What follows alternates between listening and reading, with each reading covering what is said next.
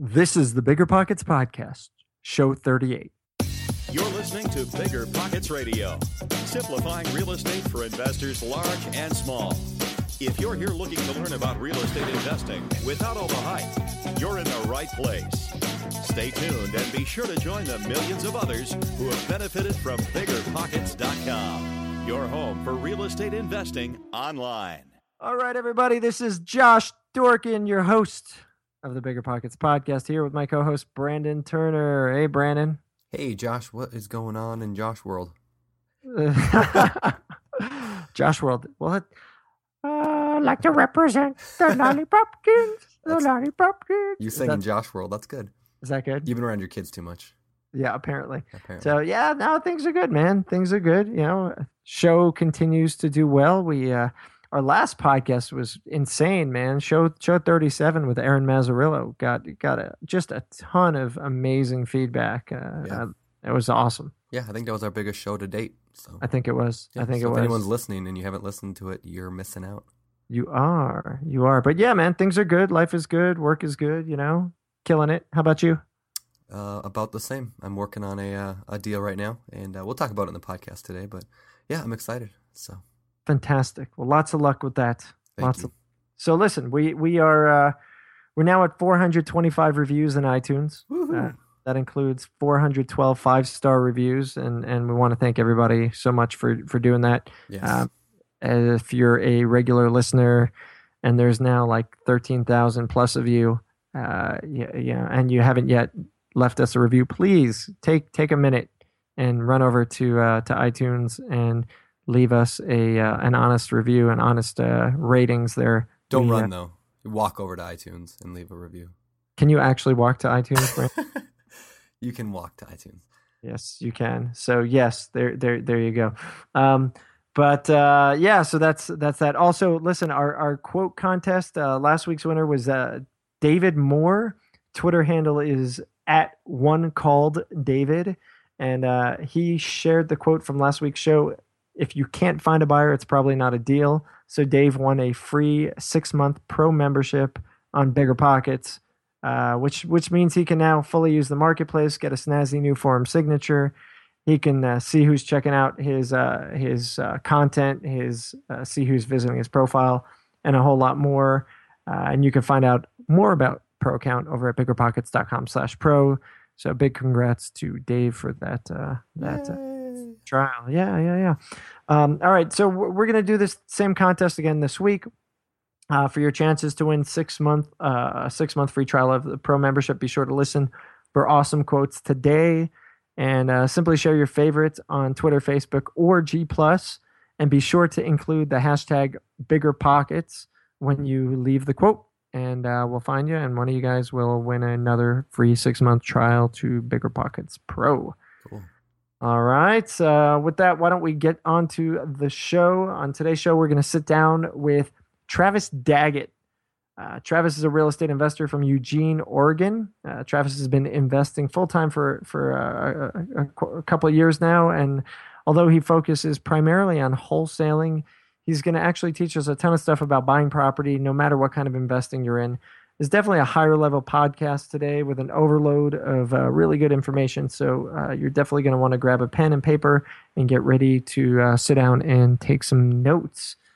Did you know that short and medium term rentals often offer double the cash flow compared to long term rentals? Well, it's true. And Rent to Retirement just made investing in them easier than before. Now you can buy fully turnkey short and medium term rentals that are newly built or renovated, leased, and managed. Maximize your cash flow, appreciation, and equity while the Rent to Retirement team takes care of all of it for you. Plus, their creative financing options like interest rate buydowns can get you a rate in the low fives. And their investor loans let you buy multiple properties with as little as 5% down. Not 20%, 5% down. But why buy with Rent to Retirement? They're investors just like you and me and rock one of the highest reputations across bigger pockets with more five star reviews than any other company on our site. And I think that's a pretty big deal. To learn more, visit renttoretirement.com. That's rent, T O, retirement.com or text REI to 33777. Again, text REI 33777 to learn more about how you can get started investing in some of the best cash flow markets today. Buy low, sell high. Buy low, sell high. It's a simple concept, right? But not necessarily an easy concept. Right now, high interest rates have crushed the real estate market. Prices are falling and properties are available at a discount which means Fundrise believes that now is the time to expand the Fundrise flagship fund's billion dollar real estate portfolio. You can add the Fundrise flagship fund to your portfolio in minutes by visiting fundrise.com slash pockets. Fundrise.com slash pockets. Carefully consider the investment objectives, risks, charges, and expenses of the Fundrise flagship fund before investing. This and other information can be found in the fund's prospectus at fundrise.com slash flagship. This is a paid advertisement. And uh, with that, why don't we jump into the interview? All right. All right, Travis, welcome to the show, man. Let's just ditch this uh, this comedian here and get going. What's going on, man? How are you? Thanks, appreciate it. Thanks, Yeah. guys. Yeah, no problem. We're glad to have you here. We are indeed. We are. So so who are you, man? What uh, what do you do? Yeah, Travis Daggett, uh, real estate investor, do wholesaling, fix and flipping, a little bit of uh, several different things, but those are the main things. Okay. Excellent. Nice, nice. How long you been doing that for? Uh, Full time December of 2011, so almost two years. Oh, nice. Nice. And uh, prior prior to that, what were you doing with yourself? Something totally different. Uh, not not in real estate at all, the the, Now the for- interview is clearly going the wrong direction. uh, and now for something completely different. Yeah, I was doing um, sales training for an insurance company, okay, not really related at all. nice. And and how'd you how'd you decide to get into the game and and and how did it all go down? Well, uh, one of the best things happened to me, and that's uh, February of 2011. Um, the company, I mean, it was a big company, uh, a bunch of people. They laid off about a quarter of the staff, me included, and uh, it was really it was good because it forced me to do something different instead of staying in the same job that I didn't like for 40 years. Yeah. I was traveling I mean, I mean, I'm married, three kids, young kids. I was gone two weeks at a time. It was not good. Gotcha. Yep. Gotcha. So so you got laid off. You had to figure out what to do, and Yep. decided real estate was the way to go. Yeah, I mean, I had a little bit of experience. I had a condo that I rented out. Uh, you know, we lived in, moved, rented it out. Um, had a duplex. We lived in one side, rehabbed it, uh, moved in the other side, rehabbed that, rented out, you know, the other side Nice. a little bit, but that was pretty much it before that. Gotcha. And was that technically like your first deals in real estate was just kind of accidental, just like that? Yeah, and I guess uh, I mean talk about tips. One of the first tips is uh, your average real estate agent, and I mean nice guy, great guy, meant well, but uh, didn't really have the investor mindset. So he said, "Hey, you know, when you move, just rent this place out, and the rent will cover the mortgage payment." and that was the end of the conversation. You know, so, so oh great, sounds sounds good. And uh, no, no, that, that wasn't good. so, so you you you kind of went forward with following that advice, so to speak, and and and didn't know any better of it, and and uh, ultimately, well, you know, living there, obviously, you you saved on, uh, you know, you you took a chunk out of out of some of the uh, cash flow by by renting the other side eventually, but but you know, as a deal, it was not a good one, is what you're telling us. Well, I was talking about the condo. Yeah, next. Oh, you're talking about the condo. Yep. Oh, Goodness. Ignore Josh. He's uh, drinking, as we said. By the way, really quickly, as as as uh, you know, you, you mentioned that, and and I do want to plug uh, this amazing guide that we put together, which is the I think it's some called something to the effect of the the agent's guide to ultimate agent's guide to working with real estate investors. Uh, we'll put a link to it in the show notes at biggerpockets.com slash show 38, I believe. And um, it's it's all about if you're a real estate agent or if you're an investor and have agents that you work with how how these agents can better understand investments and and so if you know any invest uh, any agents make sure to send this thing to them because we don't want any more of that happening that's not good Uh, agreed. Yeah. Agreed. And I'll just piggyback on that that article. Great article. We can talk maybe more. That's more up to date on the story. But uh, you know, I use that with with agents, and it's it's great. Especially how to really calculate cash flow. I mean, that's what we're talking about right there, right? Yeah. Yeah, Yeah, and, and that's just it. A lot of agents just don't know. So I had an agent one time, kind of unrelated, but uh, he told me that I was the cause of, like, that I was contributing to the cause of the bad economy back when the economy was bad. That I should, because I wanted to offer low on some property, and he told me I need Mhm. to raise my offer because I'm hurting the economy. Like Nice. me personally, I'm gonna help the economy by paying tens of thousands of dollars more. Wow. yeah, I don't And- actually work with him anymore. But You didn't know that you were buying uh, for Blackstone.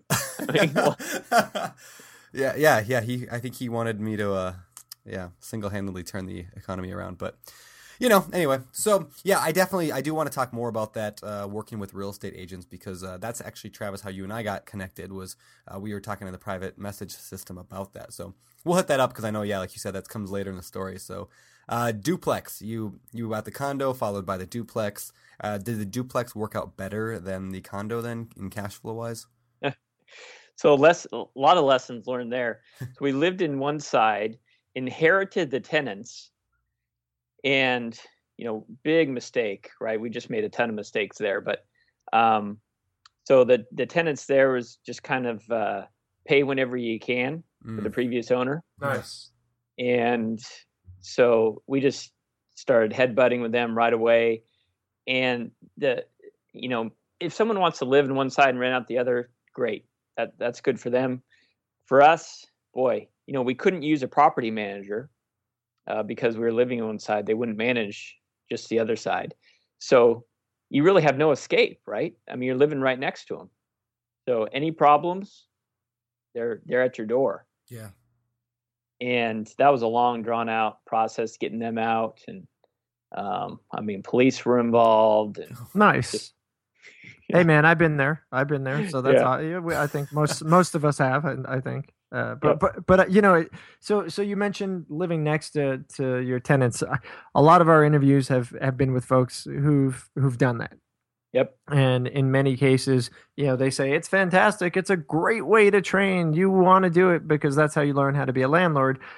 I'm a little skeptical of it. I, I think in theory it's great. Um, it's a good way to kind of train if you have the right people in there. If you have the wrong people, as you've experienced, it can be an absolute nightmare. yep yep you got it Yeah. uh, made mistake i mean we over that's one of the things too that in my mind kind of blurs things is when you're living there you're rehabbing it to a different level as a rental Yep. So when we ended up doing the numbers, we had over rehabbed the whole place, both sides.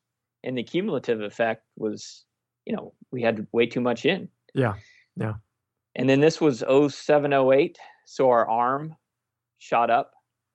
We had an adjustable rate mortgage. Yep.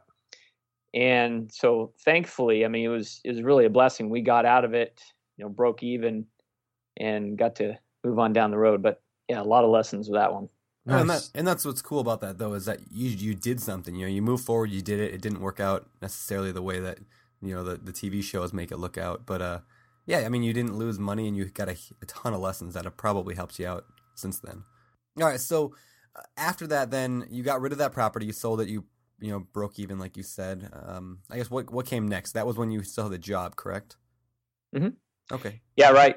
So uh, I was working at that company, and then uh, February 2011 laid me off. And I mean, I was I was so excited. I remember calling my wife from the the hotel lobby, saying "It- it's great. They they fired me, laid off, whatever you want to call it. I mean, I didn't do anything wrong. It was just cut back. And uh, so I was going to school uh, for accounting at the same time online. And I remember, you know, I kept going through those classes and, and studying, but I just, I just didn't really feel like I wanted to keep going and go work in downtown Portland as an accountant. Yeah. Uh, and so I started going to seminars, every real estate seminar I could find, um, and reading books, and just kept doing that, taking people out to lunch that were had any kind of real estate investing experience, Nice. and asking them, um, I mean, I stopped the guy that was driving to the apartment complex by our duplex, and and he had a nice car. Didn't belong in the apartment complex, and turned out he owned the place. Nice. And took him out to lunch and just asked questions. That like if I could jump in there, I mean that is so that is so cool what you just said there because most people don't. I mean, most people think about I'm going to take somebody out to lunch. We hear that all the time, right? And you think of like Yeah. taking out like I don't know the the big huge investors that are maybe like training or teaching or the coaches or the gurus, whatever. Uh, but just yeah, finding the guy down the street who's the landlord. Um, I know that's how I did it. I, I became friends with my best friend's landlord, and he became my like biggest mentor like uh, for the last seven years now. And uh, Wow. yeah, so yeah, quick tip there for people. Yeah, just find out who the neighbor's landlord is and get to know them. And Brandon, Brandon really wants you to take him to lunch, so you know, yeah, come out to Montesano, uh, Podunk, Washington, and we'll get two some- hours from the nearest Apple store, two hours from the Yeah. nearest Apple store. really in the middle of nowhere. Yeah. Yep. It Yeah. A- a- we'll- we'll anyway, yeah. So anyway, moving on. I just had to throw that in there. So, uh, all right, let's keep going with your story here. So you uh, started going to these seminars, taking people out to lunch, learning everything you could, books. Uh, what next? Mhm. How'd you kind of get into your first actual like deal then? Yeah. So I, I mean, I know we're not big on uh, on gurus and the hype and everything, but for me, uh, it's just kind of shortened the learning curve for me. Mhm. You know, I I got some coaching, got some mentoring. Um, I got a HUD house in Mobile, Alabama, and uh, got an offer accepted. Why? And the- why there? Did you know Uh, I just there? started shotgunning offers in some different states, and uh, you know, again, I, I'm not sure this is what I do if I was starting today, but it's what I knew how to do. And uh, so is this is this house Crest Haven Road? It was listed for thirty five thousand bucks, and I got an offer accepted for seven thousand. Hmm. So that's, uh, that's a little reduction there, huh? Yeah, Yeah. Um, had another real blessing. The agent that was uh, that had put the offer in for me was just superstar, one in a million agents. Uh, family had a property management business. They managed several hundred properties of their own and some for some other people. And he'd been buying and selling at the courthouse for years. So he he knew investing. So he said, "Hey, I can find a buyer for you for this deal, you know, today, and just a, a wholesale cash buyer. So that first property, you know, I got it for seven, sent in a five hundred dollar deposit to HUD, and we did a back to back or simultaneous closing, and they just sent me the difference. Sold it for seventeen thousand, Whoa. and they just sent me the difference. So all I had out of pocket was five hundred bucks. Nice. So, and and how long did that take for him to find you the buyer and and you guys to do the close? Well, he had a buyer within a few days, but HUD takes 30 to 45 days to close, regardless. Okay. And I, I, I wonder if that's going to change now that the government is closed for business. I- they already closed? Uh, Just Today, wasn't today. it? Yeah, I think Yeah. today they're officially. So I, I heard they're laying off a bunch of their, and I mean this is going to be old news to people probably when they listen to this podcast, but I heard they laid off a bunch of their staff and everything's going to get slow, which is uh, another reason I wanted to talk to you today, Travis, because I'm working through a HUD deal right now too. So I know you have some HUD experience, and we'll we'll get into that. But uh, Sure. Um, so what do you think? I guess how did that actually happen? I mean, you put an offer into HUD, and this again with my experience of working right now, HUD is being very strict on what I have. For example, how did how did you get uh, proof of funds? Like HUD wants to see proof of funds, I, I assume, or they Mhm. asked me anyway. Like, how did you show them proof of funds? Did you just give them a bank account, or Yeah, so I was starting with my own money, which is again another reason I was offering in in Mobile, you know, because they got cheap houses. Yep. So I figure even if I have to close on the place, it's seven grand. Okay. So yeah, just a copy my bank statement. okay, That was it. okay, Yeah. I I just think it's weird. I mean, like it's it's cool, but weird just to think about like a place you've never been. I don't know if you've been there, but like you don't live there. You just shotgun an offer at this random place. Like you said, you don't know if you recommend that, but I, I, I don't know if I see any major downsides other than wasting, uh, you know, an agent's time if you're not prepared to close. If you didn't have that money, um, I could see that being an issue. But no, that's cool. I, So- I worry. I worry about that. I mean, I, I, I- I think you know. I don't know where you you heard to do that. I, I think you know, I think just blindly uh, making offers on property and you know podunk anywhere, or because it's cheap is is probably something that I'd strongly advise against. Uh, you know, not having infrastructure, not ha- potentially not having buyers. I mean, if if your agent didn't come through for you, you, uh, I mean, you might have been left holding the bag on this thing, and who knows what would have happened, right? I mean, you're you you probably would have been stuck. That's right. The only thing I would say that mitigated the risk for me was the, you know, seven thousand, The cost percent of yeah. the of the price. Yep. But I agree with everything that you said. Right now, you know, it would be no big deal for me because I've done it a dozen times. But yeah, the first one, I probably would have been just throwing my hands up, saying, "What am I going to do now?" Yeah, Yeah. yeah. And and since we're talking about HUD, why don't why don't you you know fill fill folks in here? You know what what is HUD? You know what why are people searching for HUD deals? Where you know why are there opportunities with with these uh, HUD homes? Well, HUD, uh, Housing and Urban Development, is just a loan, an FHA loan that they took back. So, you know, if you go to the courthouse, most of the the bids end in a credit bid. The lend, meaning the lender just takes them back, and then they're HUD. They're a HUD house, and just like most things the federal government does, they don't do it well. In, in other words, like, I mean, marketing, everything. That's uh, going to be a which works- tweetable topic for this show. Mo- mo- Yeah. Most things the government does. Was that the word? Yeah, they don't do well. Anyway, Yeah. Yeah. So, uh, which works to our advantage because they don't do a good job marketing it. They generally hire the the lowest performing agent in the area, um, who just expects to get paid for doing nothing.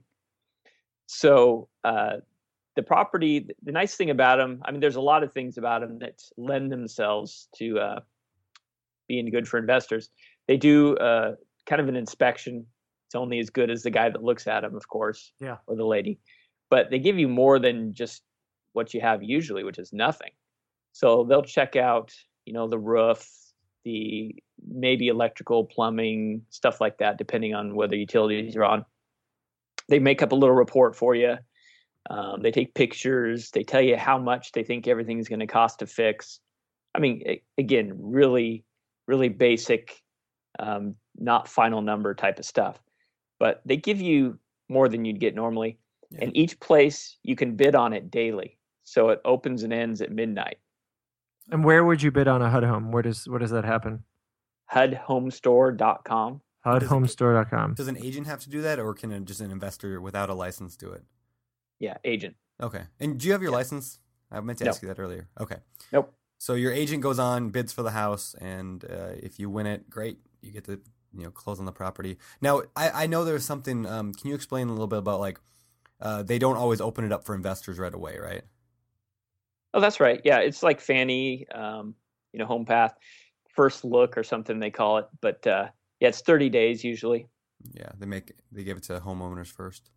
Yeah Go- So- Got it. So anybody can go on. I, I just pulled it up while we're sitting here and pulled up Colorado, and there's a list of uh, you know all these exclusive, extended. There's there's uh, five pages of of properties available in the Mhm. state of uh, Colorado, and essentially I would just find one that I like and and call an agent and say, hey, this is. Uh, this looks like a deal. You know, let's put put some offers in. Now, what what do you typically offer at? I mean, are you are you getting significant discounts below what you would pay for say an REO or or other types of properties or or is it pretty pretty uh pretty much similar it's a good question you know uh, one of the books i probably the best book i've ever read in real estate investing is flip one of the uh, Yep. keller williams Rick series Gary Keller. Villani is that who Yeah. it is yeah Yeah.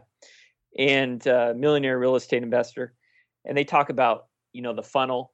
So I was doing the the strategy of making a ton of offers and then seeing what comes back, as opposed to doing a lot of due diligence up up front and then um, you know, making fewer offers. So uh a lot of offers means low offers, right? Yeah. So that's that's what I've done with the HUD. Just make low offers, see what comes back, and then conduct the due diligence. And by comes back, I mean a counter. What you get a counter on.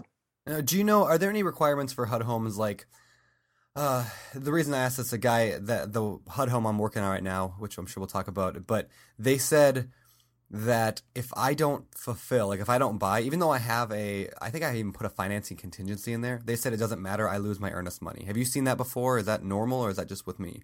They said they won't, like they're going to keep my earnest money no matter what because I'm an investor.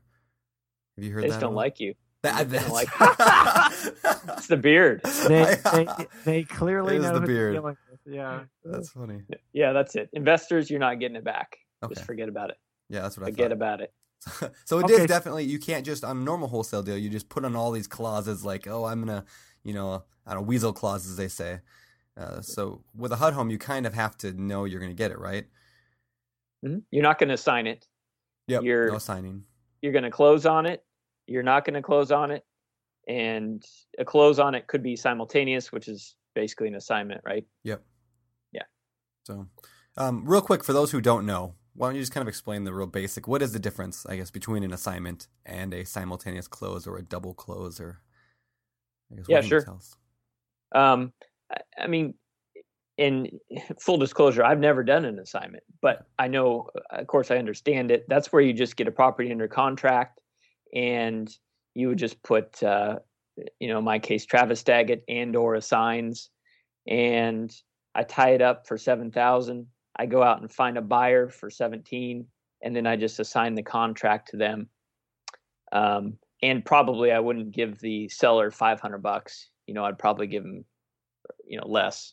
Yeah. Uh, you know, And when do you get bucks. paid when you do that?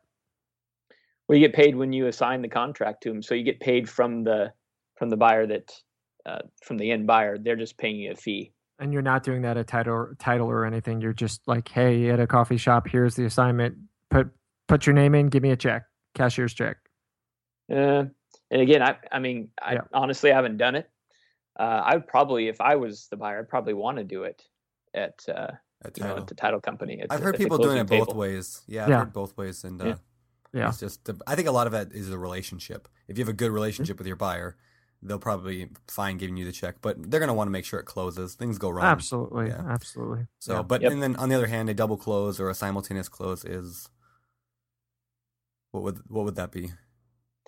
So if you use the same uh, title company or closing attorney, then really, and if they've done it before, then it's no big deal.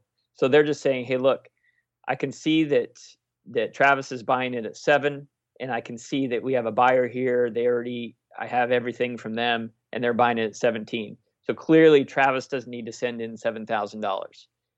He can, you know, we can send him the difference between the seventeen and the seven. So that's that's an ideal simultaneous closing where they're just sending you the difference. They're closing on one, then closing on another. Yeah. Now that's the ideal. What what what about the non-ideal? Well, there's one where uh, the buyer didn't they wanted to use their own closing attorney. So it really would have been a simultaneous closing, but they said, "Hey, we want to use our own." So I mean, it took a day or something. Gotcha. Now, do you have to pony up the cash, and how do you do that if if you don't have it on hand? Yes, you do have to pony up the cash. Boy, um, I haven't haven't had to do that, but I, you know, I guess you'd use a transactional funder. if Yep. You could find somebody Yep. and pay him twenty five hundred bucks. Yep.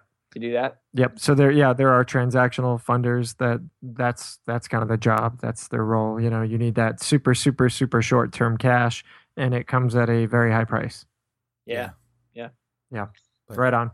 Oh, very cool. So now, so you're you're you're wholesaling these HUD homes, obviously, Mhm. uh, wh- which is which is very cool. Um, do you have any, I guess, tips for for dealing with with HUD as an investor? You know, what what would you say?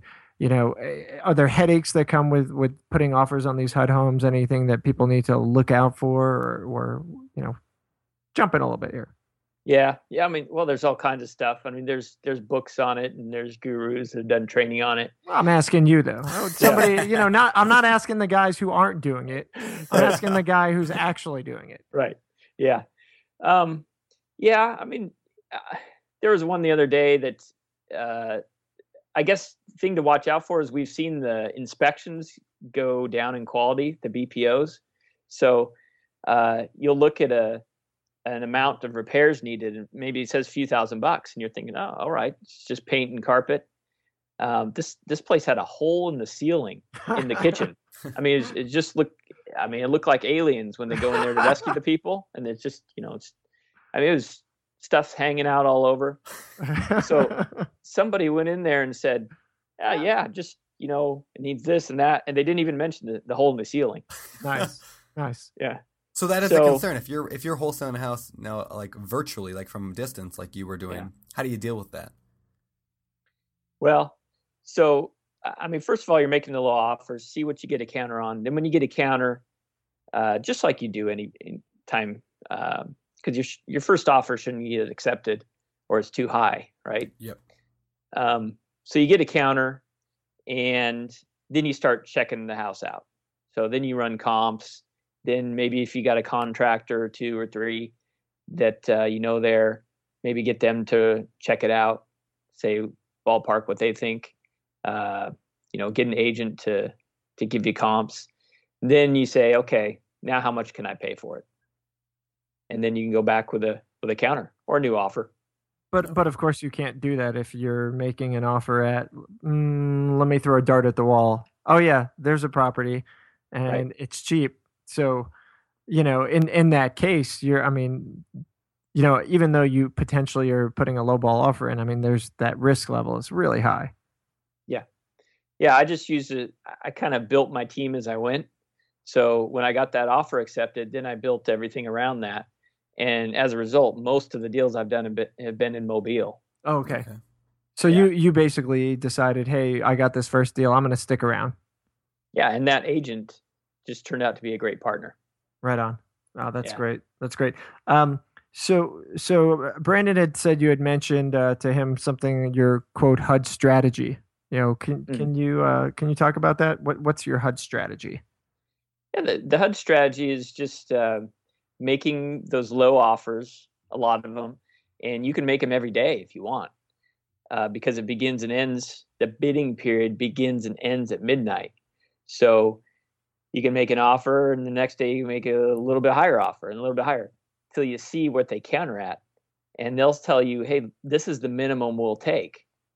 Well, it's not really the minimum that, that they'll take, because we've seen them say the minimum we'll take is X, and then the next day they take an offer of ours lower. Nice. Interesting. So so so are you saying, let's say I see a property listed, I'm going to pull it out in Detroit. Oh, you know, we like I wouldn't Detroit. bid there. Uh, Yeah. Well, many people wouldn't, but you know, Detroit. Yeah. So say it's ten thousand bucks. There's a property in Detroit, and you know you think it's worth say twenty five hundred bucks, and you put an offer at twenty five hundred bucks today, and they say no. Um, they'll come back and they'll say our minimum is is say nine five, right? And the next day you go in at twenty five hundred fifty, and they, Mhm. you know, I mean, you can keep be- beating them on the head. Now your agent is is continuing to put in offers for you at the these lowball prices. Yeah. Yeah, but when we get a counter, there's no need to keep making offers because we know what the minimum they'll take is. But you just Uh, said that that minimum is not not legit, right? I mean, you're you're still under under so okay, so you came in at at 25, they say, well, they say 95. What what's your response at that point? Well, we know that we're not even close because we know they'll take about uh, another 15, 12, 9% off somewhere in there. Okay. So we know, hey, we're not even close. We won't we won't bid on that until they drop the price. Got it. Yeah. Got it. So you'll watch for them to to drop on that property Mm-hmm. and uh hope hopefully you get it within range of that 2500 that you think it's worth. You got it. Got it. Yeah. Got it. Got it. Got it. Cool. So we. But I wouldn't bid in Detroit.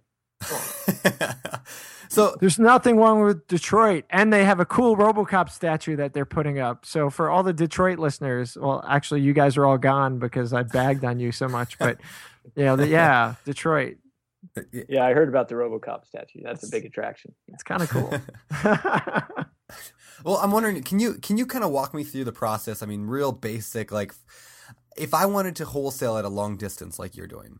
If I wanted to Mhm. pick uh, a rent, you know, a market, I do my study and I realize where there's you know low price houses and people are paying more for them. I guess how does your typical day look? I mean, what do you do as a long distance wholesaler? I mean, how, you just start making offers, or are you getting on the phone with people? Are you flying out there? How does that? I guess, what can you tell me about your day? Well, my typical day is is changing a lot because I'm uh, I'm just finishing up the four hour work week. Nice. And uh, I mean, talk about a just a, a, game changer as far as the way you think about your business. Yeah.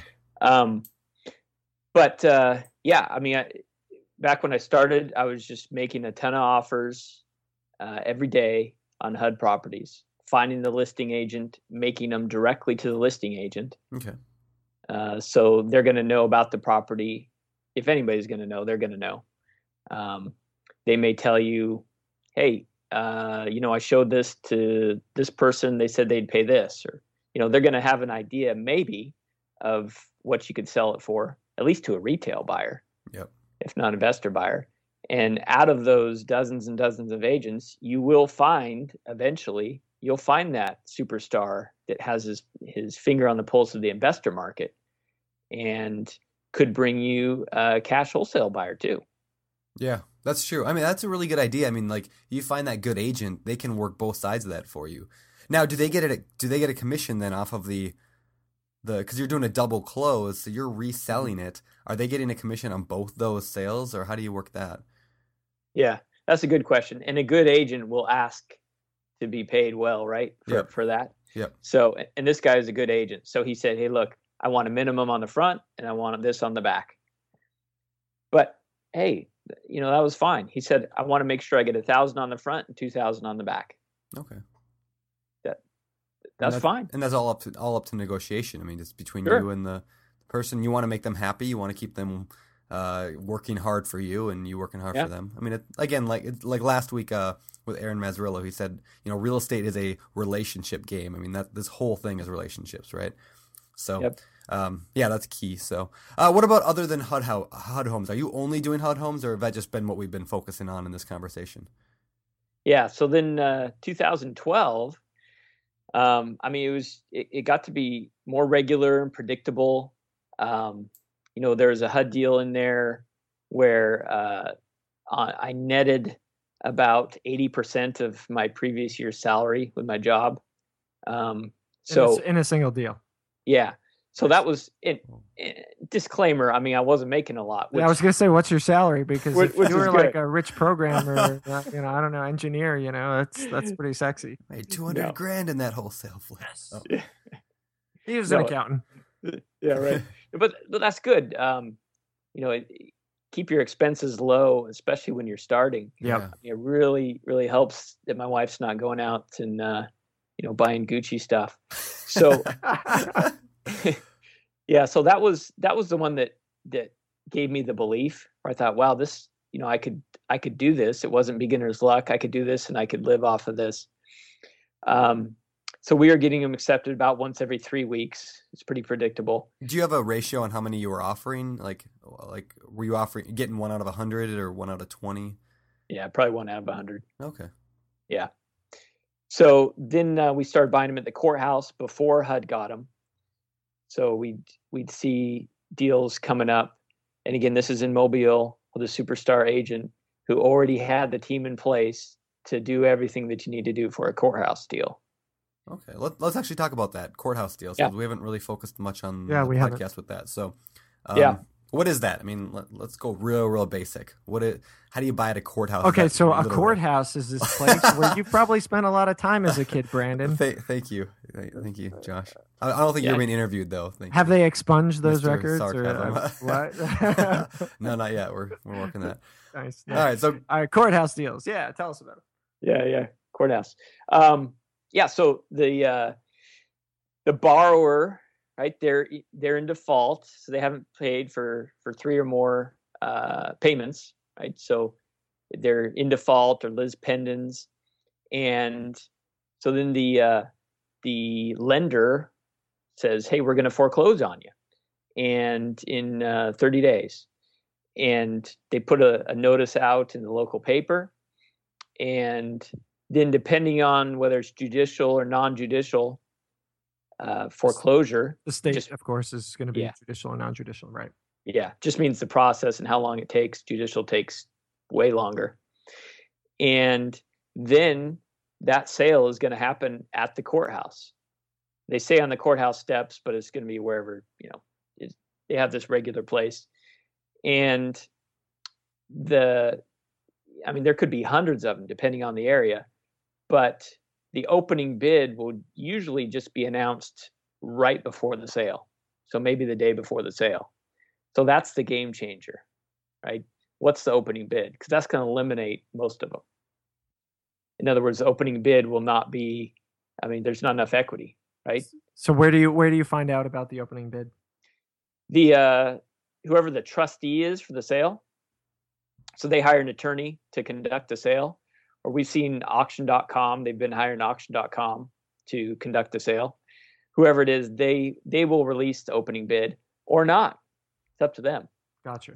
Sometimes they won't even tell anybody. Gotcha. So okay. you call so them up? I mean, like, do you call the trustee up and say, "Hey, what's the opening bid?" Or do they put it online? Uh, yeah, they release it list. You can you can pay for services that'll go out and gather all that stuff and you know send it to you. Okay. So opening bid, and then uh, you go there and you bid just like what it sounds like an auction.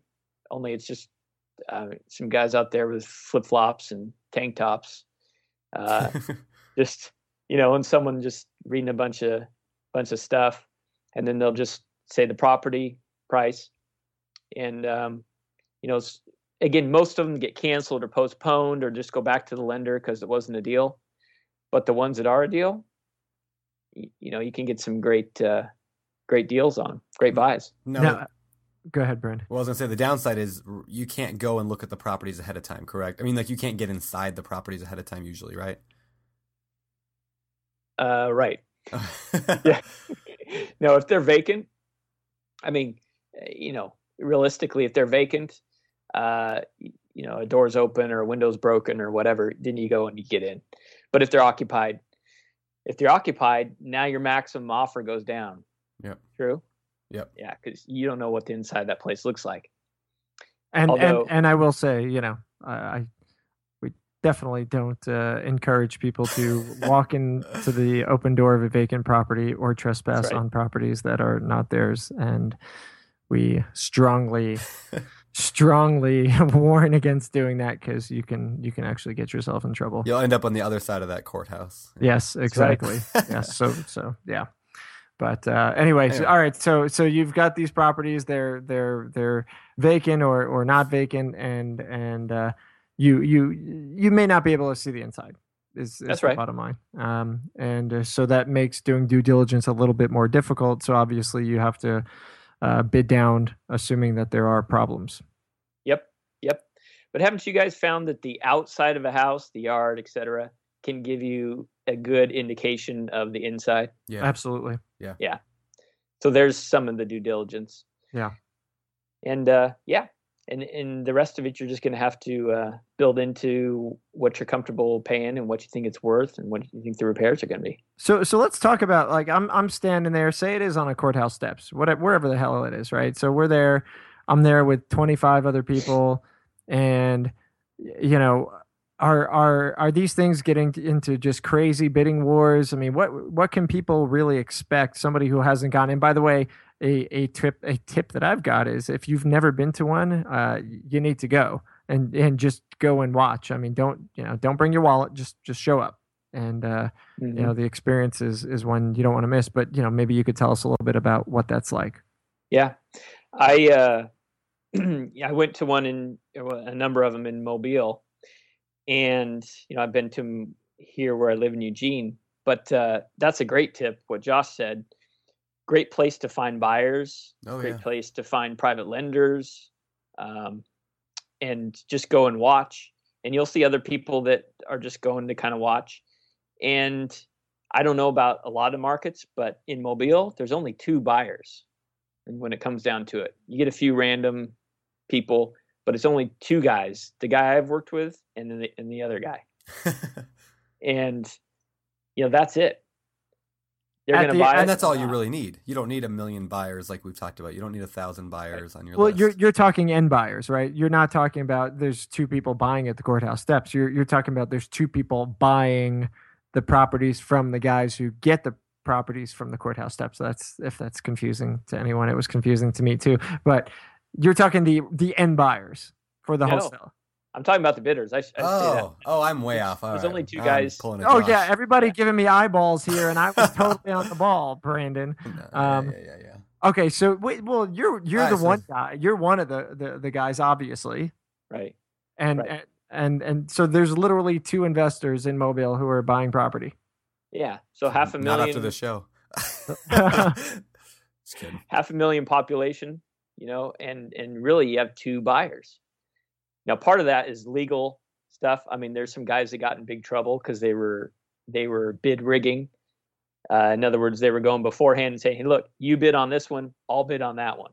Hmm. And those guys, I mean, they're they ended up in prison. Wow. Nice. So that cleared out. It cleared out a bunch of the competition. Jeez, I, wow, that's that's crazy. So, all right, so the two of you guys are literally punching each other in the face at every auction, and there's like five people just gawking at it. Is that kind of what it's all about, or or are other people not bidding? What, what what's the deal? Yeah, not so much the punking in the punch in the face, more the technique I told you earlier. Um, but uh, yeah, it, it, it's just uh, yeah, they're bidding and and I mean everybody's got their own set of buyers, so they may have more landlord landlord buyers for the low end Section Eight stuff, and uh, you know maybe the other guy has more buyers for the you know maybe some of the higher end stuff, and sometimes they're crossing over and competing. Okay. So. Yeah. Well, you know, really quick. So that that's actually an interesting thing, right? You go to the courthouse, say you watch for a couple weeks, and you see who's bidding on what. You know, then you you obviously now know, hey, this guy's always going to bid on the multis. This guy's always going to bid on this. This, uh, and you find the niche where there's not a lot of competition, Yeah. and and uh, you know, start working it. Yeah, you got it. Yeah. That's awesome. I, I don't know what nobody's ever I've never even heard that before. The suggestion of you know meeting your buyers and your uh, I mean I read a lot of real estate books and I've never heard people really advocate that. Go to the courthouse, bring your business cards, and just network. And I love that idea. Like It's a good idea, but if you read Bigger Pockets, you would know about it. Uh, I've heard of this site, Bigger Pockets, before. I Problem just, is uh, these, you Now- know, the nine thousand word articles. Sometimes it's killer Yes, to get the- through. Thank you, Travis, for He was talking sticking up for that. me.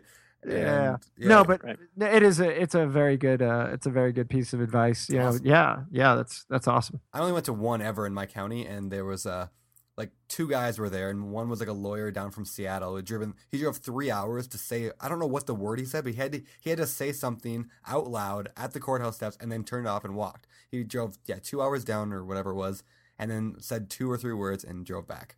And uh, awesome. he said he does that every week, like for to random places. I don't know what it like. He has to like file something. I don't know what it was, but anyway. And then the other guy was there was watching. So nobody bid on anything at my courthouse. Nothing. It was just sitting there, and I thought, man, I really should be taking advantage of this, but I don't. I don't know it. Hence the reason I'm putting these questions to you. Like Yeah. I wrote these down because I want to know. I, I'm missing out on something. There's an opening in my area. So Yeah. anyway, Good. all right. So you put an offer. Uh, you're bidding with this guy, and you tell the the auctioneer that you're going to pay forty thousand. Nobody else tops you. And uh, what happens next? So we, um, so we win the bid. Now you got to fund it day of. That's a big. I mean, it's, I guess I'd say hurdle, but uh, it's good because it eliminates competition. Yep. You have to fund it that day, cashier's check. Uh, that's it. So if you're using that, eliminates most most private money, hard money. They're going to want to see clear title. They're going to want to be on a note and mortgage. So what we did is we put together a prospectus for private lenders, uh, along with a video. It said, "Hey, look, this is what we're doing, and we're basically gonna need of line of credit. So it's really not going to be secured by a specific property until a few days after uh, we we pay for the property and get title. Uh, are you okay with that? You know, some are and some aren't. Uh, do we just take the ones that are? And we have to have that cash the day of to be able to pay for the property. Then we can put them on a note and mortgage um, when we get the title for it. Gotcha, gotcha. Know, you you mentioned something. You you you talked about clear title. Uh, when you when you go and buy a REO foreclosure from the bank, uh, th- those come with a with a clear title, so you know you're getting a property. You don't have to worry about secondary liens or anything like that. Uh, however, at the courthouse, that's not the case.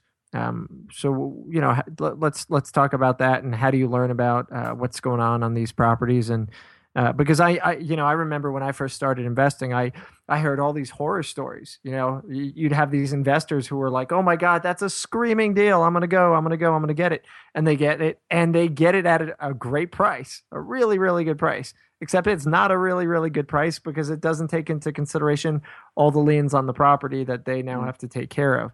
So, you know, for anyone listening, you know, pay close attention to this because, you know, th- that's this is the biggest danger I think to to bidding on properties at auction other than not being able to see them are are these liens. So, uh, mm-hmm. talk about those. Yeah, again, it's back to what Brandon said relationships. So, a, a title company and specifically the attorney there who can do a prelim, a preliminary title uh, search or report for us and you know, frankly, most of the time, if there's stuff that he just says, "Boy, you know, I'm not sure about this," but I, I anything like that, we just say, "Leave it alone. We're not going to do it." But most of them, he says, "Yeah, yeah, looks fine." Now, I've never had a problem.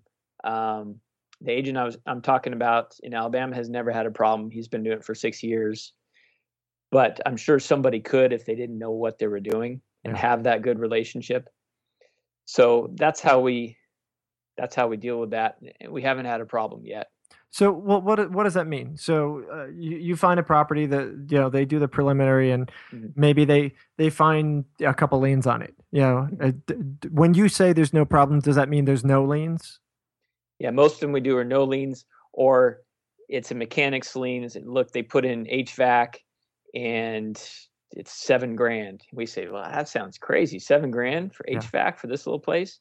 So if we have time, right, we can go and, and say, hey, you know, will they take a thousand? We see if there's if there's some way to to deal with that. If not by the sale, we let it go. And if the sale doesn't happen, it just goes back to the lender. We can still go after it. Yeah. Yeah. Okay. So yeah. so ultimately, it's up to you to you're you're doing some underground due diligence before you even get to the auction. You found out about these liens. You've reached out to whoever's put the lien on the property, and you try and negotiate it. And once you know, based upon that, then you you proceed forward or you don't. Yep. Got, it. got it. Got it. Nice. Yeah. Did you did you say you do you pay for those preliminary title reports, or is that just relationship free, like relationship based? Yeah, relationship. Yeah, that's awesome. Yeah, and I guess you never get you never know that if you can get that unless you ask. So again, yeah. Uh, I'm gonna call up. Last week there was something I had to call the title company about, and I'll do it again this week. So, um, oh yeah, yeah, yeah, title companies really need are are kind of the best friend of of uh, investors. I mean, you really want to be in with those guys because they'll they first of all as an agent they love you. They love agents. Agents can ask title for anything. They'll buy you lunch. They'll buy you dinner. They'll you know, as long as you keep sending them business, they're happy with that. But uh, you know, same for investors. You know, if you're going to bring business to a you know a single title company, they're going to be very happy to to work with you. Yeah, just be honorable. You know, don't don't shop to 20 title companies. You know, find one that you're happy with and work with them and, and be solid, and and you'll get everything you need. Mm-hmm. Yep, that's cool. Yeah, the courthouse is. Uh, I mean, it can be a good source of entertainment too. So it's not just. oh yes, sounds like there's a story. So uh, let's let's hear it. we go down there and there's this place and uh, it was one family member foreclosing on the other family member. Oh. and so they're standing off on two sides and it's you know the mom and one of the brothers and the other brothers on the other side and this tiny little lady's she's crying I mean, crying the auction, not crying, sobbing, but oh, okay. just reading it off. And uh, so I'm like, know, this guy's evil. He's laughing at the the old lady cry. All right, we're talking about the crier. We're talking about the auction runner.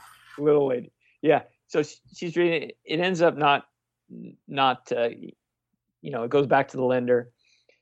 They're just so we're there and and, and uh, you know my partner goes up says gives him the card says hey you know uh, if I can help you out um, just let me know he says he says uh, I've got about I think it went for 120 or something. He says I got about eighty thousand dollars cash in a duffel bag in my trunk, and we are just like, what?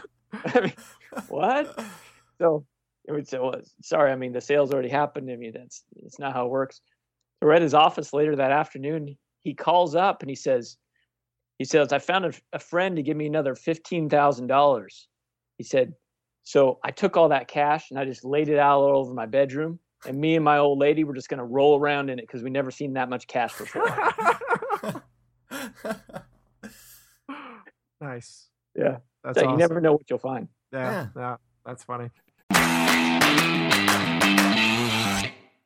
Always find what you love and love what you find at Total Wine and More. With so many great bottles to choose from at the lowest price, it's easy to find your favorite Cabernet, Chardonnay, or maybe you're more of a whiskey drinker. Well, one of their single barrel bourbons is sure to please. With a little help from one of their friendly guides, find the perfect bottle that's just right for you. Hosting friends or family and don't have time to shop in store? Well, that's no problem because Total Wine and More makes it easy to get everything you need for any occasion with curbside pickup and delivery. But you know what the best thing about shopping at Total Wine and More is? That every bottle comes with the confidence of knowing you just found something amazing. With the lowest prices for over 30 years, find what you love and love what you find only at Total Wine and More. Visit TotalWine.com to learn more. That's TotalWine.com. Curbside pickup and delivery available in most areas. Spirits not sold in Virginia and North Carolina. Drink responsibly. B21.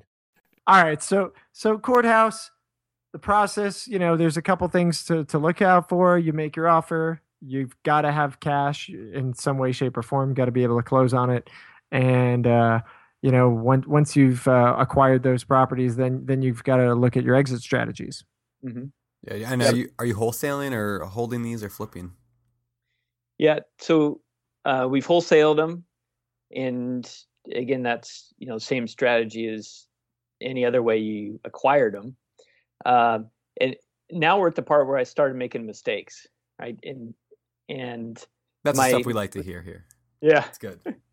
my first mistake was uh, I started rehabbing, and I, I mean, I really didn't like. If I just read that book, Flip, I would have, I would either not done the deals or done them totally differently.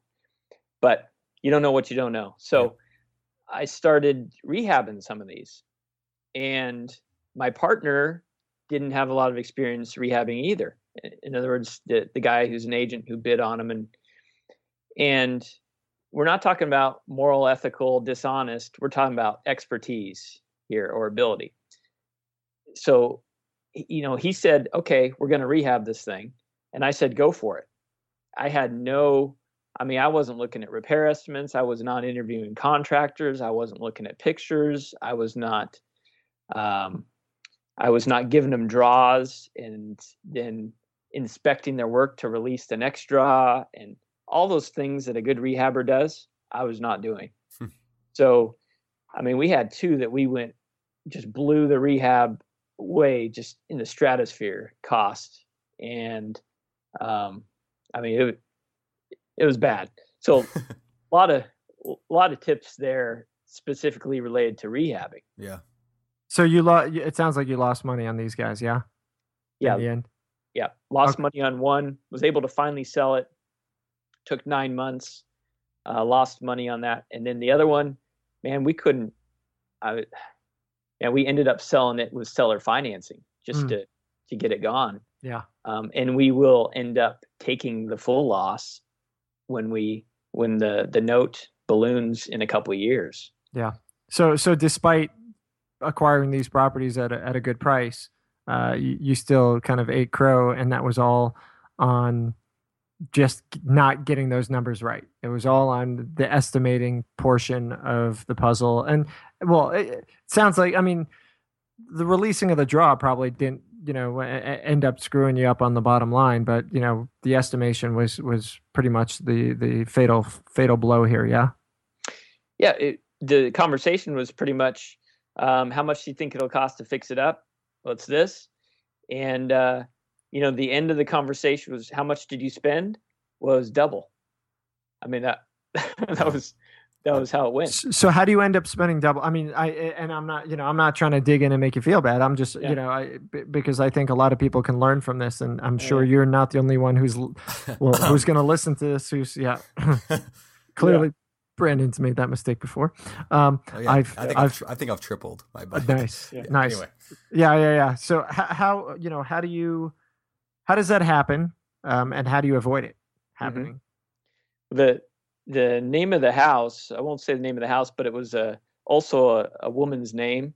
And my partner and i said there's no risk of us ever naming our daughters after that. That street name we didn't want to hear that name again. But um, how it happens is um, probably in the first place you know I, doubt we even got repair estimates or, or bids or quotes from more than one contractor. I think we probably said hey look john said he can do it for 25 grand and he went in there and he'd spent 25 grand and he was halfway done. He said i, I need another 25 grand. Hmm. so we gave him another 25 grand. Yeah. and then he said okay i'm i'm done Well, how do you how do you not let that happen? So you know, how do you get to, oh snap, I just spent twenty five grand and he's he's only halfway done. How did how did somebody prevent that? Um, what what do they do? Yeah. So we would have got three at least different contractors and said, okay, so John still says 25, but here's Bob that says 50. And now here's Joe that maybe he says 45. So now we say, whoa, uh, 25 doesn't look doesn't look right anymore. Maybe we, you know, we're going to look at them line by line and say, okay, what are they each saying here? And then we're going to go back to our ARV, our after repaired value, or eventual selling price, and say, okay, what do we need to do to get this this price? And I think, and again, I don't know everything that we did, which is part of the problem because I wasn't managing it or somebody wasn't managing it. But I think we did a lot of things that didn't translate to selling it for more. Gotcha. Obviously. Gotcha. Yeah. And I, I think that's that's great advice. You know, on the on the uh, on the bids, you know, uh, th- that low bid, you know, is is i- especially in this case, it's it's an outlier, right? So if it were three bids, it was 40, 45, and 50. You know, okay, the low bid is a little lower, but you know, less of an outlier than 25 uh, versus the 40 and 45. So that's a big fat red flag for anybody. You know, yeah, we're all inclined to be cheapos as as investors, but you know, you don't want to you don't want to go for that that guy who's super underbidding everybody because there's something not right probably. hmm Yeah. Yeah. And you know, uh, I, I know this isn't uh, you know interview Brandon, but if I could share a quick story um, of a lesson I just learned on the exact same thing that you just went through. So I remodeled this little house. I mean, tiny house, 350 square feet. It's a, studio house, and uh, got this contractor, brand new, never used him before. And he did really, really good work, but it took him three months to finish this little 300 square foot house. Three months. And the thing I learned is I thought, oh, a little project, whatever. It was only originally, I think, a 10 grand budget, somewhere around there. And uh, what I didn't do is I didn't have periodic draws that were defined ahead of time. Had I said, when you get the flooring done, you get this amount. When you get this done, you get this amount. Because that would have encouraged him to go faster and to stay on budget.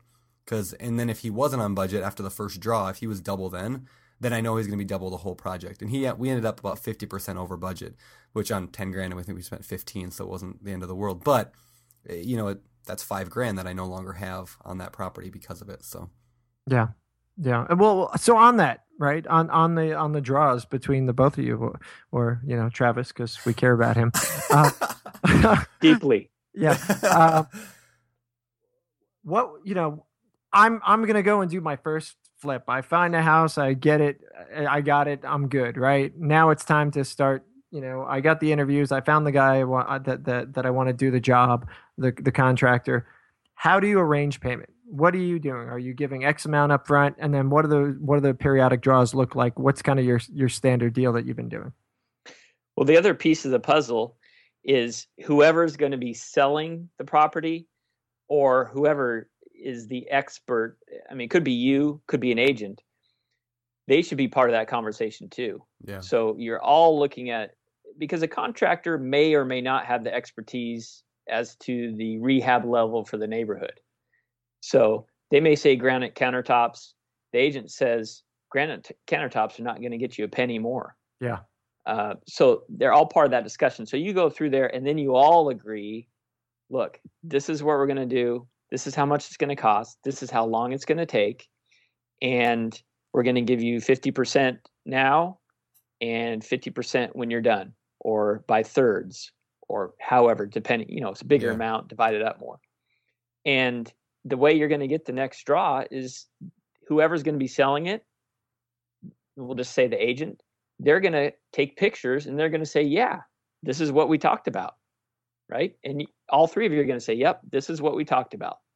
And they say, okay, here's, here's the draw all the way to completion. Yeah, this is what we talked about. This is ready to sell in this market for this price right now. Yep. Instead of, you know, the contractor's doing his thing and whoever's going to sell it's doing their thing and the investor's doing their thing. You know, and then nobody nobody really knows what the other's doing. Yeah, and li- and like you said, I mean, it's the relationship thing, and that's where you find a good agent to work with. I love that idea of of. Um, I work really closely with my agent on the same thing. Uh, I don't. I've never had him take the pictures, and I kind of like that idea. It's kind of putting the uh, putting the requirement on him. Kind of makes me not the bad guy, but I don't know. I like that. But uh, Yeah. If I were to do mine over again, I'd probably do. I, I probably I paid for materials. I just put it on a Home Depot card and get the 12 months no interest or whatever it was. So I bought all the materials at one big chunk up front. I probably would have offered the guy a thousand dollars up front, you know, just so he could pay his guys or whatever. Um, and then probably divided the rest over four payments, one each week, and he should have been done at the end of the month. Like that's probably should I I should have structured it, but yeah, next time.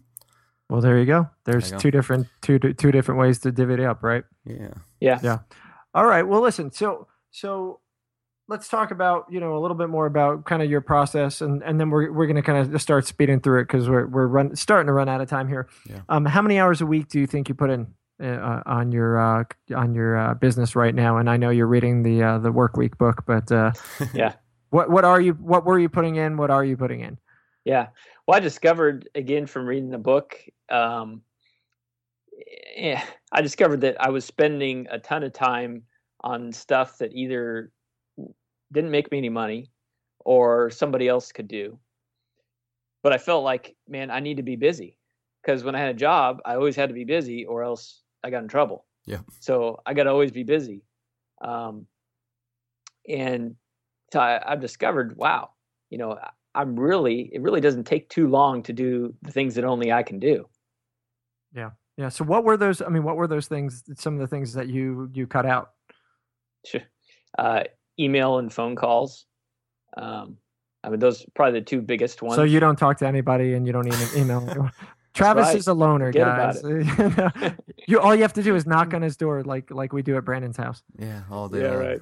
right. All right. So so I mean, what what portion of email and, and phone calls? What are we uh, specifically talking about?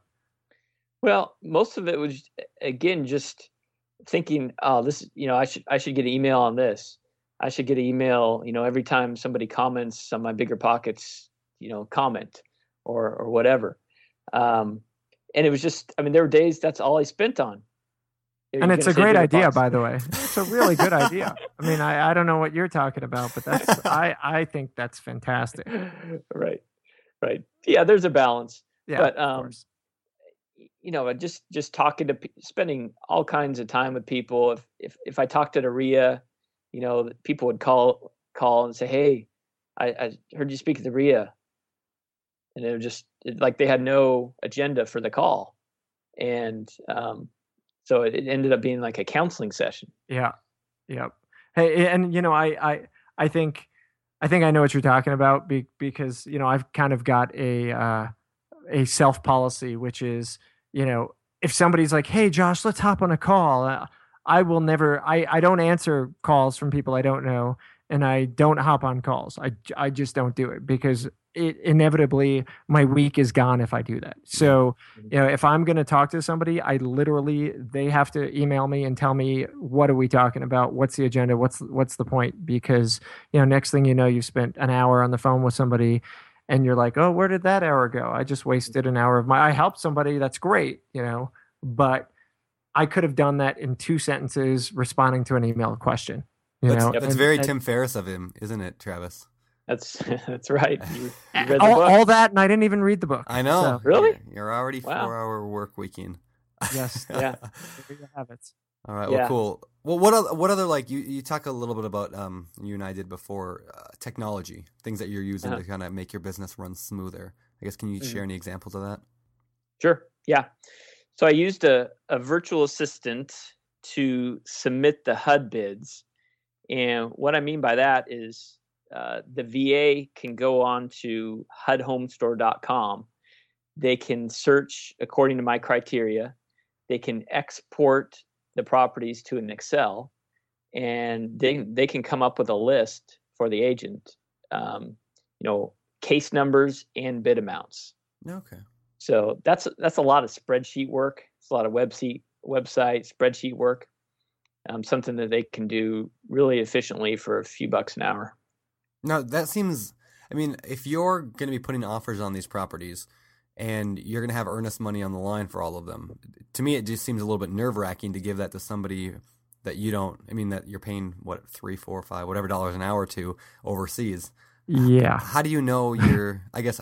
How do you know what you're doing is correct? I guess is what I'm wondering. Well, I did it myself first. I mean, I, I'm not teaching or giving the VA anything to do that I haven't done. So, I mean, there's quite a few checks and balances in place there. And eh, again, you wouldn't do this often, but if you get an offer accepted that you don't want, all you do is you don't send the earnest money in. Okay. Yeah. Yeah. So now I'm not saying do that a whole bunch because of course you're going to lose credibility with everybody. But that's the worst case scenario. You get get an offer accepted and something something's wrong, then you just don't send the earnest money in. Because it's not binding until they have the earnest money, right? Or at least That's not uh, not a deal until they get that. I don't Yeah. know how you'd call that. I'm not. I'm not sure how the legalities work of the HUD, but yeah, um, you're not going to be out anything if you didn't submit the money yet. Yeah, yeah, they just cancel it and that's that's it. Okay. Yeah.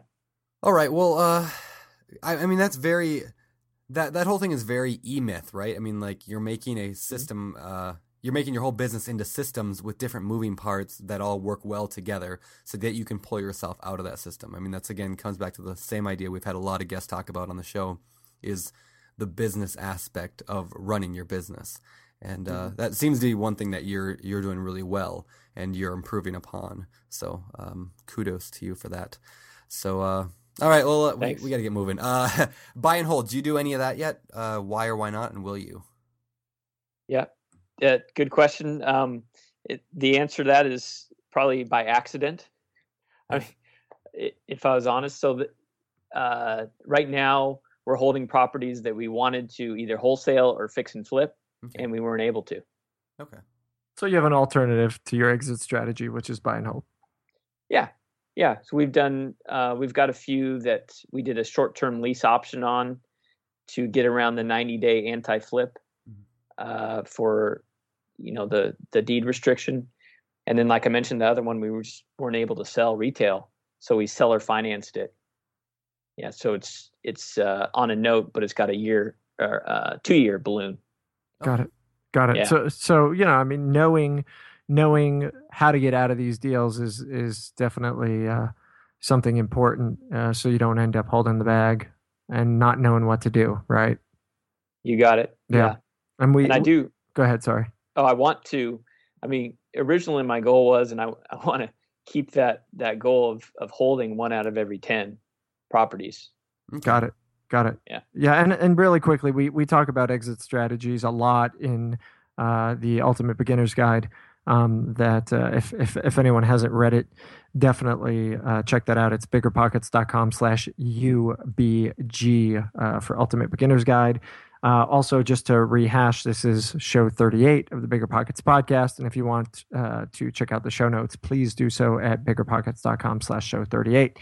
Uh, with that, I think we should. It's Uh, time for the fire round. yeah, that's scary, Brandon. Thanks. I try. Yeah. actually what's do you the- notice that brandon looks like he's kind of got a fu manchu uh, mustache when he goes down over the mic there like that yeah. yeah well- right there yeah Yeah, yeah, it's kind of awesome. Yeah. You know, I, I, I once had a Fu Manchu. I it was blonde back in college, so I colored in with mascara. It, Okay, you really don't want to admit this in front of Oh, it gets know, better, it gets better. Thirteen thousand I plus had people. a mullet, raging black mullet that went down. I don't know, down the back. I mean, I did it on purpose. It was college. We do stupid things, So for the fun of it, I didn't have a to- mullet in college. Oh, Yeah, me ev- neither. all the cool guys have mullets in college. Did you get it permed in back too? it naturally curls. All right, I have naturally curly hair, but I did dye it black. Um, anyway, long story. I got my girlfriend, who's now my wife, during that time, so it Wait, worked. You met your wife during the mullet phase, well, I didn't. of- I didn't meet her, but I asked her out during the mullet phase. and she said yes. She's the one who cut my hair into the mullet. So yeah, she was a friend that cut my hair, and then yeah. awesome. Anyway, long story. We'll Can- talk about Can that we, some can we get day. back to the fire round? All right, fire round. Yeah. All right. Uh, these all came from the Bigger Pockets forums. So we're just going to fire them at you and you're going to fire them back at us. Number one, if you could only do one thing, flipping, wholesaling, or buy and hold for the rest of your life, what would you choose and why? Mm, uh, wholesaling because boy low risk uh, you can do volume and you can put systems in place i think for more than you could with those other strategies Okay. Right on. Yeah. What about condos? Would you uh would you buy another condo for either flipping, wholesaling, or buy and hold? And and uh, well, just answer that first.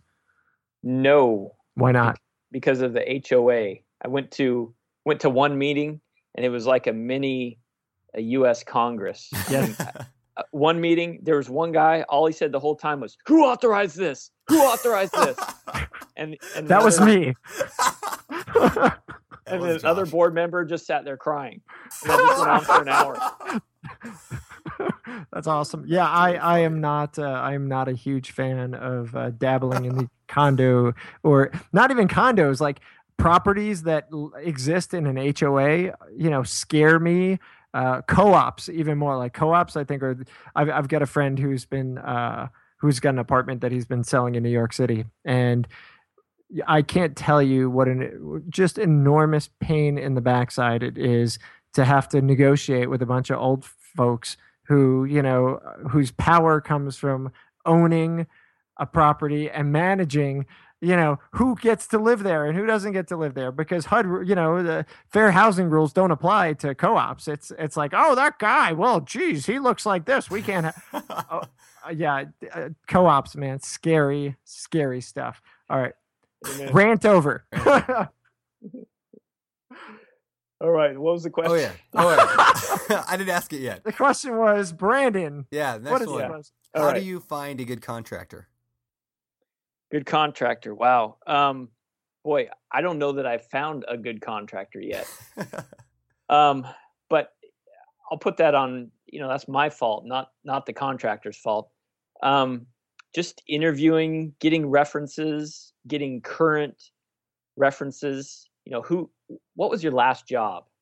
Um, can can I talk to them? Um, what jobs are you on now? Can I talk to them? Boy, that's that's about all I know as far as finding a good contractor. Hey, can I bounce off that for a second? I know it's Yeah. a fire round, and I, I always tend to screw it up. But they, they were doing a flip in my neighborhood, and uh, I, I I walked over one day and was was talking to to one of the contractors, and I, I was like, "Hey guys, what's going on? You know, I've noticed it's it's taken a little longer than it should be. You know, what's the deal?" They're like, "Yeah, well, we're flipping another property at the same time," and I was just like, wait, wait a second. So you're literally simultaneously doing well, you know, and some contractors can do that, but this was like the this was you know a team of like two people or three people, and they were all all on one site or all on the other site, and and and that scared the hell out of me. I was like, my God, you know, that's that that would be horrifying to experience because suddenly the the 30 day flip is the uh, 90 day Brandon flip. That's why. I think mine took so long. I think he was doing another project. He said he wasn't, but yeah, Well, so was. what do you, you know? What do you do to to avoid that? I mean, that that's just something I I'm it's over my head. What do you do? And the only thing I can think of there is, and again, uh, is this enforceable? Probably not. No. But sign some kind of agreement. Them, hey, listen, you're going to be having this many people on the job, this this amount of time. If you go over, it's going to cost you this much per day, uh, beyond what we talked about. I mean, I would just have an upfront conversation with them too. Say, hey, hey, look, is this the only job you're working on? Yeah. Do you have enough guys? Um, if you don't, that's okay. Just just tell me. I may or may not use you, but if you if you say you don't and and you do, or vice versa, this is going to be the only job that you work on for me. I think I think having those deadlines and and having penalties in there potentially um, might work. I, I I know we've we've kind of talked about this on the site, and the contractors go go crazy, and they're like, hell no. Um, but uh, you know, if they want the job, I guess. Cool. All right, let's move on. Okay, so how do you find a good private lender? I know you've you've talked about working with them. What uh, what advice do you have on that? Well, um, I learned this from a guy who raised five million dollars in private money, and what he said is he said, "Go and talk to people." I mean, I've, of course, one on one, but he, he talked about groups, whether it's a, a RIA or a landlord association, and just tell them what you do, and and how you do it, just briefly. Don't pitch them. Don't ask them for money. Just tell them what you're doing. I'm buying these houses at deep discounts um, I'm putting tenants in them, whatever you're doing, and then just let them know if they want more information, you know, that they can contact you. And people will want to invest with you if you have credibility, they like what you're doing, and uh, you'll be more effective than if you go up front and say, hey, look, I'm raising money. Yeah. So is that one of the reasons you mentioned that you go to different real estate agencies and you kind of basically talk about the uh, guide, the guide to working with investors for agents. You kind of talk about how to work with them. Is that why? Is that kind of part of your strategy? Yeah, it, that that article, because um, I'd spoken at RIAs and at uh, real estate agencies before, but when I read that article, I thought, hey, this is perfect because I can go to real estate agencies and say, hey, look, I'm gonna I'm gonna do something, um, a class or a presentation, whatever you want to call it, that'll help agents work with investors or work better with investors or not work with investors if they decide they don't want to. I'm not there to sell them on the idea. I'm I'm there just to help them make the decision. And I will find that way I'll find buyers, I'll find sellers, I'll find private money by by networking. And the article worked great. I mean, I just took the article, made it into a presentation. Cool. Cool. Yeah. All right, next question. If your goal is to make $2,000 a month in passive income, how do you make it happen in seven years? That's the, that was the forum question. In seven years, you need to have two thousand a month in passive income. Starting now, like, what's your plan to do that? Mm, two thousand a month in in seven years. Yep. Um, I would probably do one of two things, which would be similar, but I'd I'd uh, hold some property either with seller financing or just as a straight rental or or lease option. Um, I mean, two thousand dollars in figure a couple hundred bucks per, right? You're not talking about a lot of properties. That's only ten properties. Yeah. In in seven years, that's. I mean, I, I'd say in seven years you could probably do that with them, uh, you know, mostly paid for. Yeah. Um, depending on where you're buying, but uh, yeah, that's what I would do. Okay. Cool. Right on. Yeah. Right on. What what what is uh last but not least, what is your version of the perfect deal? the perfect deal. Uh, perfect deal is you got a motivated seller. Uh, you're able to get the property at a price that's uh, low enough that if you had to turn around and sell it tomorrow on the MLS, you would still at least break even after paying all your closing costs, commissions, front end, back end, everything. Um, and it's a property that you can have multiple exit strategies with. So you could wholesale it, you could fix it up and flip it, you could rent it, um, you could turnkey. I mean, all those available. So it's a three-two bread and butter. It's not crazy high end, crazy low end. It's not in the in a war zone. Perfect deal. Cool. Nice, nice, cool. Well, let's let's uh very quickly move on to our famous, famous four. All right, these are the famous four questions. Famous, famous four. The eyeballs, eyeballs. We're getting eyeballed. he, do, right. he doesn't like It's your a your barbershop Yeah, there. yeah, you know. I used That's to be in a barbershop quartet. Anyway, Josh, Huh? t- take us on. Let's, Yeah, let's famous four. All right, what is your favorite real estate book? And I'm guessing I know it. Flip. Yeah, Flip and Millionaire Real Estate Investor. We talk about without all the hype. I think those are there's hardly any hype in there. I Yeah. mean, I just I read those. Probably each one took me a month, and I put in I put together manuals based on that, training, everything for for myself and or employees because it's so specific and so detailed those are great. Fabulous. All Cool. right. Favorite uh, non-real estate book? Did I was that was that your question? I'm gonna That take was it my though. question. Take it. Yeah, yeah. Fine. What's your favorite non-real Okay. estate book? Favorite favorite one? What is it? Quick, quick. Uh, business, I'd say four hour work week. Yeah. Yeah. Ah. Another chalk it up for Brandon. All right. uh, I'm gonna take your question then. Hobbies, Travis. Do you have any uh, hobbies? What do you do for fun? Yeah. Well, like I I said, uh, when I was in between middle school and high school, uh, Kempo karate. Um, that's been been for years one of my favorite things. But anything outside, racquetball, tennis, hiking, any of that stuff. So, and, and kempo is is the style with the the big old sticks, right? That's kendo. Oh, that's kendo. Yeah. oh, Sorry, Josh. Kempo. kempo. Gotcha. I do Kempo X with the Insanity workout. I've Uh, heard about that. I haven't Yeah. seen it, but uh, Yeah, it's a I've good heard about workout. that. I don't know how Uh-huh. similar it is, but anyway. I was kind of excited about the the kendo because you know yeah like star wars like lightsabers i just read are now pretty much a reality and and so like i could imagine doing kendo with like these lasers and that would be f- okay, okay nobody's laser. Are you gonna? Are you one of those guys that gets in line and and reenacts He is. lightsaber battles? He. I that you the know that fat kid from the video on Yeah. YouTube back in the day where he was spazzing out. That yeah, was that wa- Josh. that was Josh. that was definitely not me. All right. Final question. What do you believe sets apart the successful uh, wholesalers or flippers uh, from those who never really gain traction? It's action. Um, I mean, there's good people. You guys have all met them. Nice people. They mean well, but we've all seen people that have been a member at the RIA or whatever group, and they went to the seminar, they read the books, and they just haven't done anything. Yep. Yep. Cool. hey, listen, uh, it's it's been a pleasure. We we really do appreciate you taking the time, and uh, I I uh, I know folks will look forward to uh, asking you any questions that they've got on uh, on the show notes at uh, biggerpockets.com slash show thirty eight. And I know you'll be there, happy to answer them. Uh, hopefully, answering those emails that do come in uh, with with alerts uh, this time. uh, but uh, listen, thanks so much for being on the on the show with us. We appreciate it.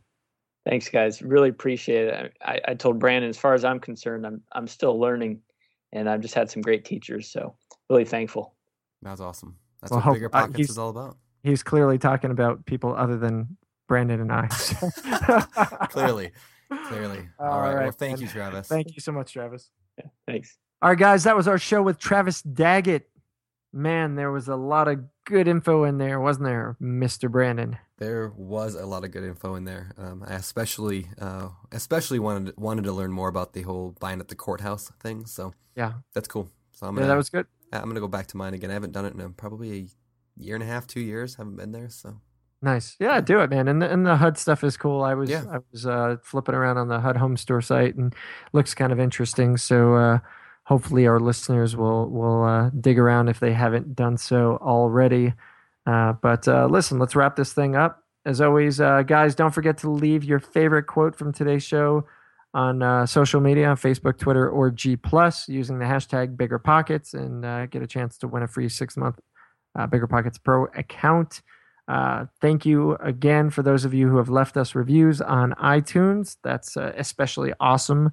And uh, those ratings and reviews are very helpful to spread the word. So please keep doing that if you haven't already. Um, come connect with us on G Plus, LinkedIn, Twitter, and Facebook. Um, if you are not already following us on those channels, please do so. And uh, obviously uh, uh, definitely start connecting and growing your business by engaging on the bigger pockets forums at uh, biggerpockets.com slash forums where there's just a ton of incredible content shared every day. Finally uh, as always uh, if you've got any questions for travis make sure to uh, leave them for him questions comments feedback anything leave them for him on the show notes at biggerpockets.com slash show 38 and uh, keep listening, keep learning, keep making things happen, guys. I'm uh, Josh Dorkin, signing off. You're listening to Bigger Pockets Radio, simplifying real estate for investors large and small. If you're here looking to learn about real estate investing without all the hype, you're in the right place. You're to join the millions of others who have benefited from biggerpockets.com, your home for real estate investing online. Braving the real estate investing journey on your own can be daunting. Doubts tend to creep up and stifle your ambition. Is this actually a good deal? Did you run the numbers right? What if you can't find a tenant? Can you even afford this place? What if you lose your job? Whatever you're going through, we've all been there. And guess what? The best way to overcome your doubts and hesitations is with a healthy dose of knowledge, networking, and accountability. And that's just what you'll find in our newly released 2024 summer boot camps. After these eight action packed weeks of step by step guidance from expert investors, weekly video modules, live Q&As, interactive assignments, and new friends to keep you accountable, you'll be ready to tackle your first or next deal with full confidence and expertise. Choose from the small multifamily, short term rental, or rookie boot camps and register by April 12th for the lowest prices. Head on over to biggerpockets.com slash enroll me today. That's biggerpockets.com slash enroll me. The content of this podcast is for informational purposes only. Past performance is not indicative of future results, and all hosts and participant opinions are their own. Investment in any asset, real estate included, involves risk. Use your best judgment and consult with qualified advisors before investing. Only risk capital you can afford to lose. Bigger Pockets LLC disclaims all liability for direct, indirect, consequential, or other damages arising from reliance upon information presented in this podcast.